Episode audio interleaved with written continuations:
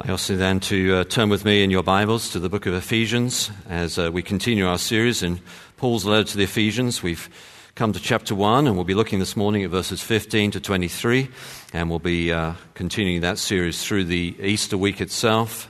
Each of these passages have uh, relevance to Easter, but of course we'll study them on their own merits as well from uh, the context and the application from God's Word. So Ephesians chapter 1 and uh, I'll read to us from verse 15 until verse 23. Let's hear God's word.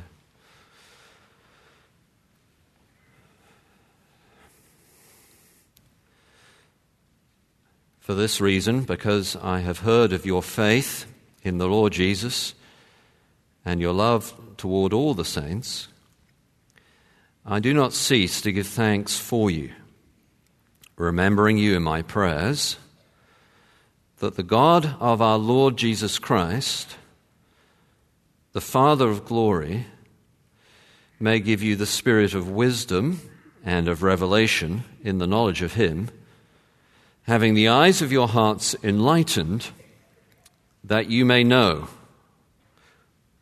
what is the hope to which He has called you, what are the riches of His glorious inheritance in the saints And what is the immeasurable greatness of his power toward us who believe, according to the working of his great might, that he worked in Christ when he raised him from the dead and seated him at his right hand in the heavenly places, far above all rule and authority and power and dominion, and above every name that is named, not only in this age, but also in the one to come. And he put all things under his feet and gave him as head over all things to the church, which is his body, the fullness of him who fills all in all. Now let's pray as we come now to God's word. Let's pray.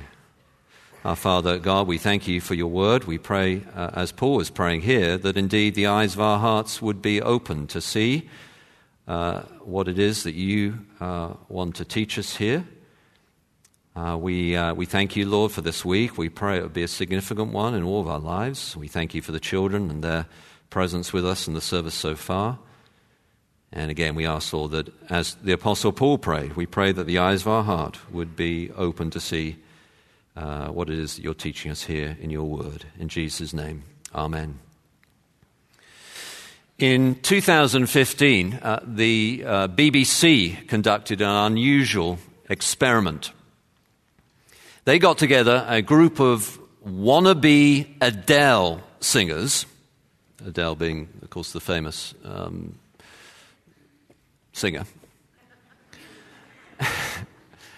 And uh, had a competition to see who could sound most like Adele, which, of course, is not an easy thing to do, given that she has the most extraordinary voice.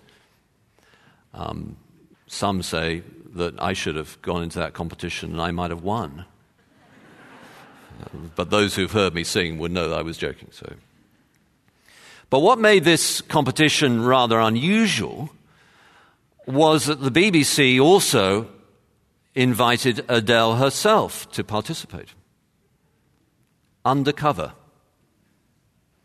In disguise. Uh, she did her hair differently. She wore clothes that were not rock star clothes or whatever she normally wears. It was different. And in fact, they went so far as to give her a fake nose, a prosthetic nose. And you can, you can see it on YouTube. So the, the different uh, singers uh, do their bit, and then they sit down the front, and then the next singer comes on, who, unknown to them, undercover, is Adele herself. And she comes onto the platform, and she sort of plays it up and looks very nervous, you know, and sort of, and she tries to sing. So well, let's let's start again. And then she enters into one of her famous songs and starts to sing it like Adele. And all the other people, and the, the, the other contestants on the front, you see their faces, they sort of, and then they look at each other and go, It's her.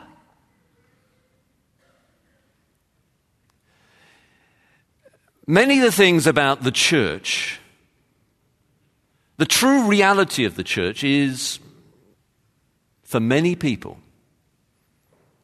undercover, in disguise. And the Apostle Paul here is praying. He is, if you've been following us along in our series, the whole point of the letter to the Ephesians is to encourage uh, this, this, network of churches to which he's writing. He planted the church through a ministry in the hall of Tyrannus. He did these daily lectures, and the word of God went out through to the whole province of Asia. So he knew some of the Christians, but not others, because there was a whole network of churches planted throughout that area. And he's writing to Ephesus and this network of churches uh, to encourage them that God has heavenly power in the heavenly places, the ongoing theme throughout the letter. It's a letter of encouragement. As we saw last week, he encouraged them, first of all, that God has a purpose to bless us, a sovereign purpose to bless us with every spiritual blessing, every spiritual blessing in the heavenly places, this sovereign purpose. And now, because of that, he says, for this reason, namely, because God has his sovereign purpose to bless us, and he says, Because I've heard of your faith and love, because there are some that he hadn't met in person, though some he had, he'd heard that they really were part of this blessing that God had given. They, they had faith, they believed, and they had love for all the saints, that is, for all the other Christians. There was evidence that they were real Christians. What's the evidence that someone's a real Christian? They love the church. They had faith and the love for all the saints. They're real Christians. They're part of God's sovereign purpose to bless his people. On account of this, he's praying. And what he's praying is that the eyes of their hearts would be opened. The heart means the, the central part of the personality in biblical language, not just the emotions not just the sentiment, but the thinking and the feeling and the willing, the, the central heart of who a person is, would be open to see. He, he's praying that the, the Father of all glory may give you the spirit of wisdom and of revelation and the knowledge of Him. Don't get the theologians among us, don't get tripped up by that word revelation. Paul wasn't praying that they'd have a new revelation. What he's praying is that they would be illuminated. They would see, as he says, verse 18, having the eyes of your hearts enlightened that you may know. And then he lists three things he wants them to know, each introduced by the word what. That you may know what is the hope to which he has called you. Then what are the riches of his glorious inheritance in the saints. And then what is the immeasurable greatness of his power, all of which culminates, uh, verse 22, in the church. He gave him as head over all things to the church. The Apostle Paul is praying that they would see what otherwise is undercover. What is the hope? What are the riches? And what is the power of the church? So let's look at those three things together. First of all, what is the hope? uh, verse 18. He says, Having the eyes of your hearts enlightened, that you may know what is the hope to which he has called you. Uh, and as I say, you can see from the end of it, this culminates in, uh, in the church. And in fact, this theme of the hope to which he's called you as, as Christians in the church, he picks up again later in the letter. You Look at uh, chapter 4, this, this theme of the church is one of the, the important sub themes of the letter. Chapter 4, he says this, verse 1 I, therefore, prisoner Lord, urge you to walk in a manner worthy of the calling to which you've been called. What is that calling? Well, with all humility and gentleness, with patience, bearing one another, eager to maintain the unity of the Spirit and the bond of peace, there is one body, one Spirit. This is the body of Christ, the church. And he talks then about uh, the gifts that was given to the church and the, and, and, the work of the church, from which the whole body, uh, verse 16 of chapter 4, uh, joined together uh, and works, and who is the head under Christ. So when he, he's praying now, and of course he then teaches throughout the letter, letter about this, this hope. What is the hope to which he has called you as the church? Well, to put it in kind of contemporary terms, what he wants them to see is that the future belongs to the church. Now, we, we don't think like that these days. Of course, it would have been hard for them too, with all the power of Rome, and as we saw, you know, the, the goddess Artemis with, the, with her, the, one of the seven wonders of the world, and all this around them. The, the idea that this local church, these, this network of churches was the future, would have seemed extraordinary.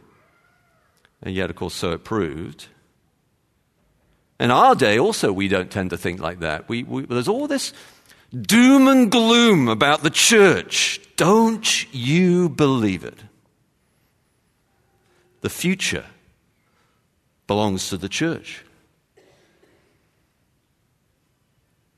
In the uh, High Middle Ages, in the 13th century, a Christian leader called Humbert of the Romans wrote saying, These days hardly anyone goes to church no one listens to sermons, and they're completely ignorant of the basics of Christian doctrine. And then came the Reformation.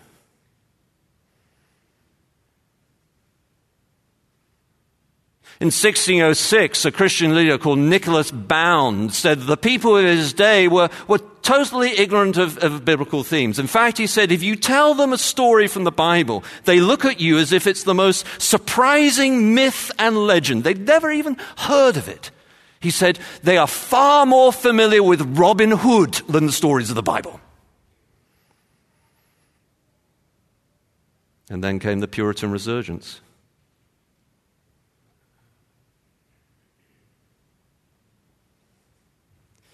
In 1730, the uh, great atheistic philosophical leader Montesquieu said that no one is anymore in any way interested in religion. In fact, if you mention religion, people just laugh. 1730, and then came the Great Awakening. Don't you believe the stories of doom and gloom? Actually, the true church is thriving. There have been studies done on this uh, that, that, show this. A study that came out of Indiana University that showed that actually the kind of religion that's on decline is what they, what they called moderate religion. But intense religion, which they defined as evangelicalism or Bible teaching or passion, here we are in Passion Week, that's at least holding its own, if not, I would say, on the, on the up. Even in the West, certainly, or around the world, for sure. In fact, another study that came out of our own state, a university in our own state, Illinois, uh, looked at the 2020 US Census data and found that actually non denominational Bible teaching churches, since from 2010 to 2020, had grown in attendance by, in America by 6.5 million. Not everything that calls itself a church grows, certainly but a real church, a Bible teaching church, a gospel church. I want you to see, I want you to grasp, I want the eyes of your heart to be illuminated that you would see what is the hope to which you've been called. The future belongs to the church. The future doesn't belong to the tech companies. The future doesn't belong to whoever masters whatever it is, Chat GPT or the latest AI technology. The future is, is the church. I want you to see that, says the Apostle Paul. And then, second, he says, I want you to see what are the riches of his glorious inheritance in the saints. Now we've got to look carefully what he writes there because we would think that he's, if you don't look closely at the text, your mind will think that he's saying, What are the riches of your glorious inheritance in the saints? But he doesn't say that. He says, What are the riches of his glorious inheritance in the saints? Now, certainly, uh, the apostle has already taught uh, the Ephesians and that network of churches that, that, that Christians too have an inheritance. You, you, may remember that from earlier in chapter 1, uh, verse 11. He says, In him we have obtained an inheritance. Yes, we Christians have an inheritance too. And he says the same thing in verse 14 of chapter 1 who is the guarantee of our inheritance until we uh, acquire possession of it to the praise of his glory. So that we who are Christians also have an inheritance. But here, as he's praying, he's saying something different. He wants our eyes to be open not only to what is the hope that the future belongs to the church, but what are the riches of His, namely God's glorious inheritance in the saints. Uh, Paul is playing on a, a, fairly common theme in the Old Testament here. You can read about it in Deuteronomy uh, 28, verse 9, or uh, Psalm 28, verse 9, but it's, it's all over the Old Testament. That God's inheritance is his people that his prized possession is his people.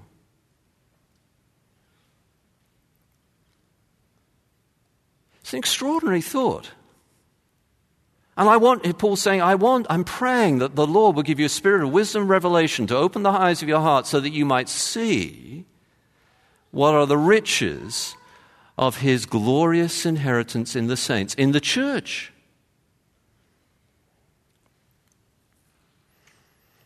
I, was interested to discover that in 2018, the, the uh, one newspaper, one, one online article claimed that Jeff Bezos, however you pronounce his last name, but the guy who runs Amazon, in 2018, this article said that Jeff Bezos was the, the richest person who's ever existed.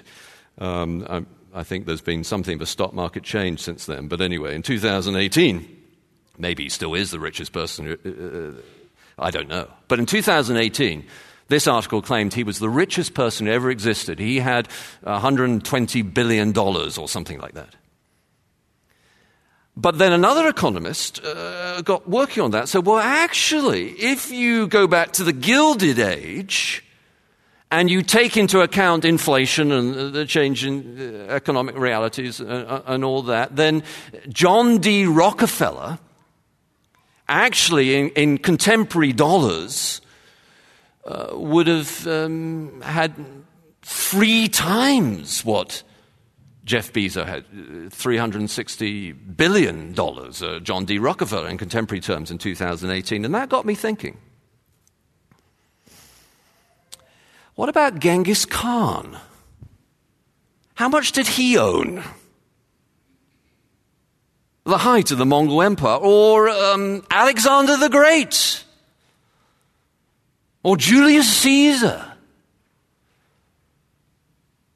And here Paul is saying that the richest person in the whole universe, by definition, the one who literally owns it all, his prized possession is the church. We are the most valuable commodity, according to God, in the whole universe.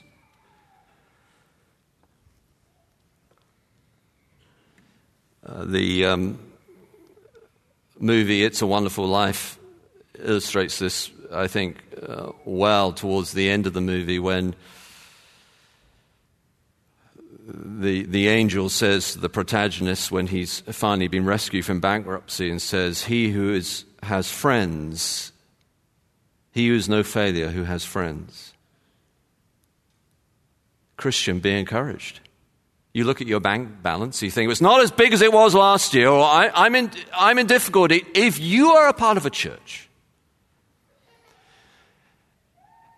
You are a part of the most valuable commodity in the universe according to the richest person in the universe by definition God who owns it all.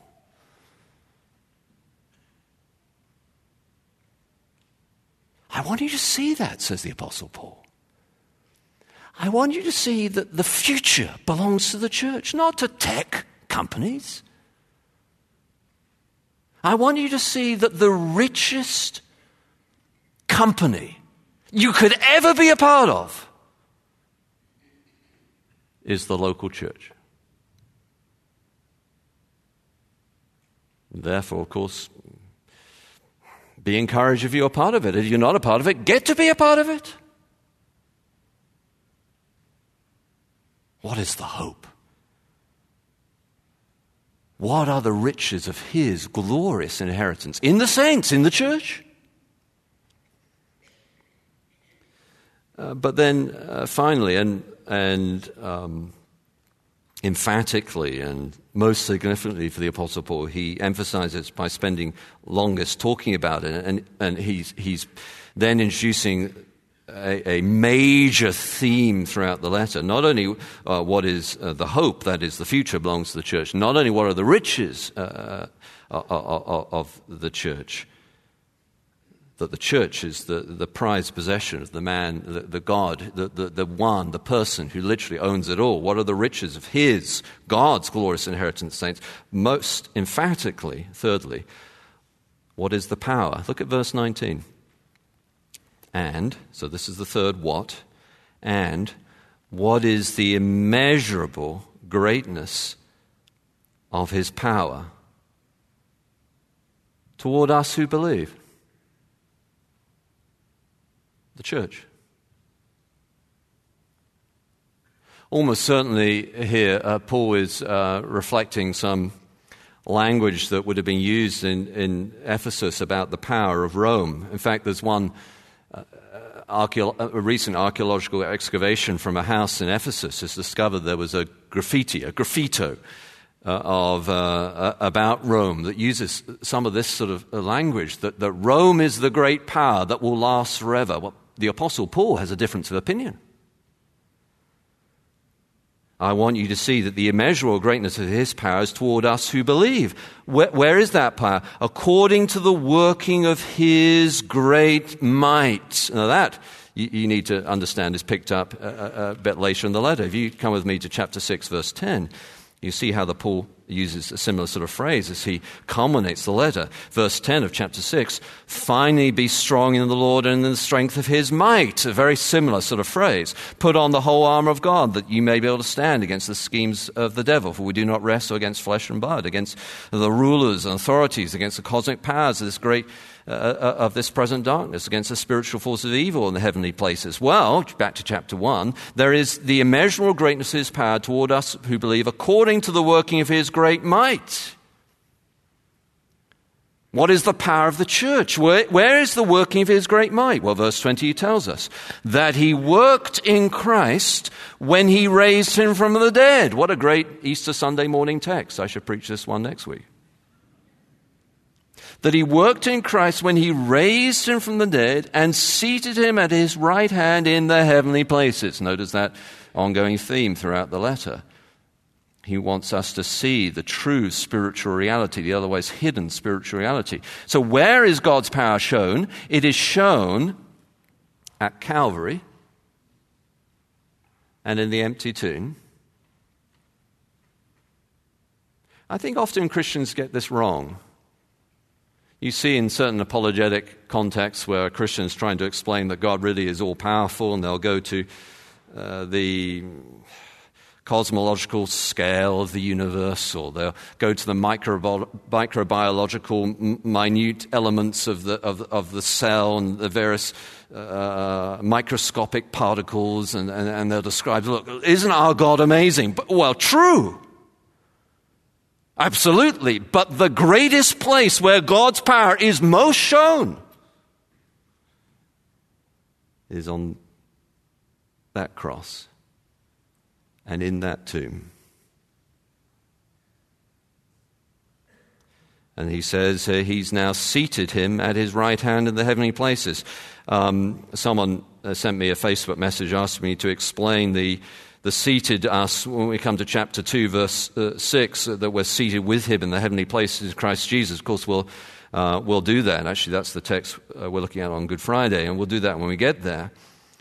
But the seated him at his right hand in the heavenly places, the, the, Apostle Paul is using language from the Old Testament, particularly Psalm 8 and Psalm 110, about the victory of God. So, what he's saying here is that, that Jesus, God, through Jesus' death and resurrection, has won the victory. His power has been shown. And now, like a military ruler who has conquered, he, he sits down.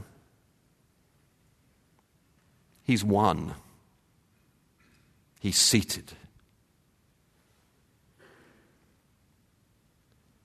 Uh, where? Far above all rule and authority and power and dominion. Rome, uh, that text, that uh, graffiti in Rome and that house that was excavated, that would have probably been other things like that around that they would have seen. Uh, Rome, the great power that will last forever. No, says the Apostle Paul, there is a greater power, far above all power and dominion, all authority, all rule, above every name that is named, far above Caesar, not only in this age, but in the age to come. And where is that power exercised? He put all things under his feet and gave him his head over all things to the church, which is his body, the fullness of him who fills all in all. That last phrase is a very difficult phrase to translate from the Greek, and different versions will put it in slightly different ways. To my mind, the best explanation I've come across was uh, from one scholar who who suggests that Paul is rhetorically coming to the end of his, of his uh, prayer, and he's utilizing a much uh, vaulted and, and um, uh, uh, uh, uh recognized rhetorical um, scheme at the time, and still, of course, today, namely alliteration, and particularly the, the sound p or p. And in, in, in the Greek, it's a play on that the fullness of him who fills all in all. And what the Apostle Paul is saying is that Jesus has all the fullness of God, and he has all the full power, and he's the head of the church, and that power is exercised through the church, through his body. Uh, no, Rome, you are not the great power. There is a greater power. Uh, no, uh, the greatest power in the universe is not in Washington, D.C. There's a greater power. Certainly isn't in Springfield. It's not in local government either. Uh, it's not in the tech companies, and it's not the alphabetic soup of Google, Amazon, and what, Facebook, or whatever else it is. Uh, the greatest power in the universe is, of course, God's power. That was shown at the cross, his death, death, and resurrection, and that power is now being exercised through Jesus, who's the head of his body, namely the church. And I want you to see that, says the Apostle Paul.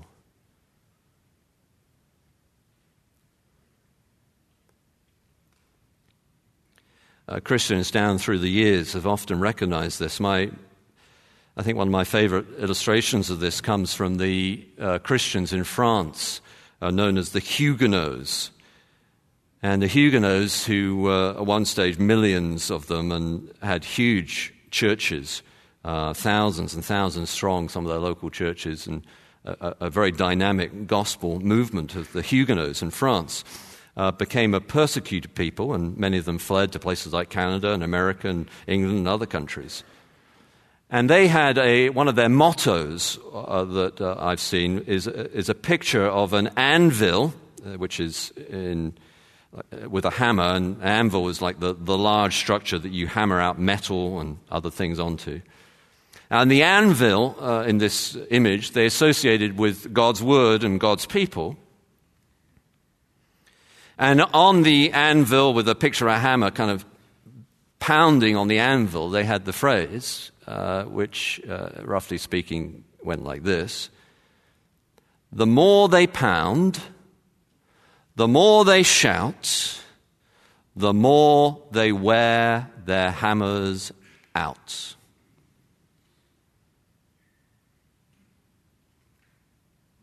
Uh, God's power is in the church. And therefore, of course, Christians be encouraged and also uh, commit your lives to the, the body of Christ. What are the riches? What is the power? What is the hope? What is the future? the most prized possession of the richest person in the universe, namely God, is us, the church. The future belongs to the church. And the power in the heavenly places, I want you to see, says the Apostle Paul. That's where the real, the real power is.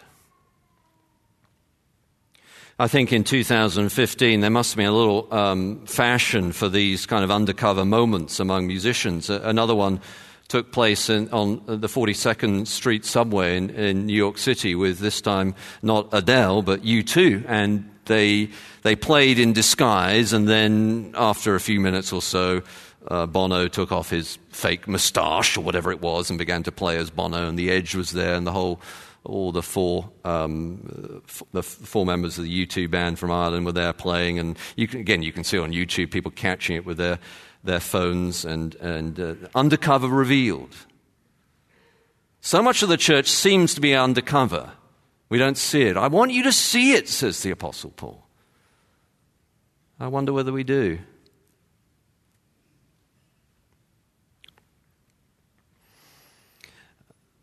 There's a, a British Greek evangelist called J. John, and uh, in, uh, he shared at one point that he often wrestles with what to say when someone asks him what he does. He's a, a reverend, a pastor. I, I, I, find the same. If you go, if you meet someone for the first time and they ask you what you do, and you say, I'm a pastor, they immediately have a choice either to talk about God or to talk to someone else. And I, have experienced that many times in planes. It's like you can say, okay, right, face down, watch the movie. He's going to talk to me about Jesus and the Bible pretty quick, you know. Um, so he came up with a novel approach. He's on a plane, and there's a woman sitting next to him, and he's, he says to her, So where are you going? And she says, I'm flying to Singapore. And she says, So where are you going? He says, Well, actually, I'm going on from there. I'm going to Australia. And uh, she says, Oh, what, what's taking you there? And he says, This reverend, this pastor, he says, Well, I'm, I work for a global enterprise. She says, Oh, wow, that sounds pretty impressive. It really is, he says. We are everywhere.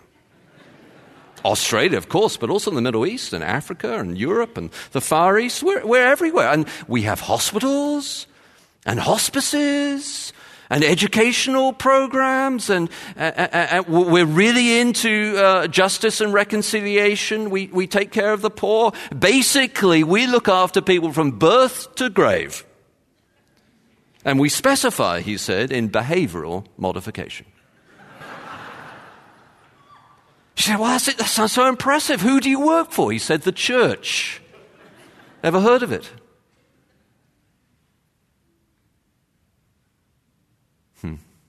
I wonder whether we see the true power, riches, and future belongs to the church. Well, the prayer here is that we would. So let's pray together. Our Lord God, we do ask that you would open the eyes of our heart to see what is the hope, what are the riches, and what is the power of your body, of which you are the head, the church. And we ask these things in the glorious and precious name of Jesus. Amen.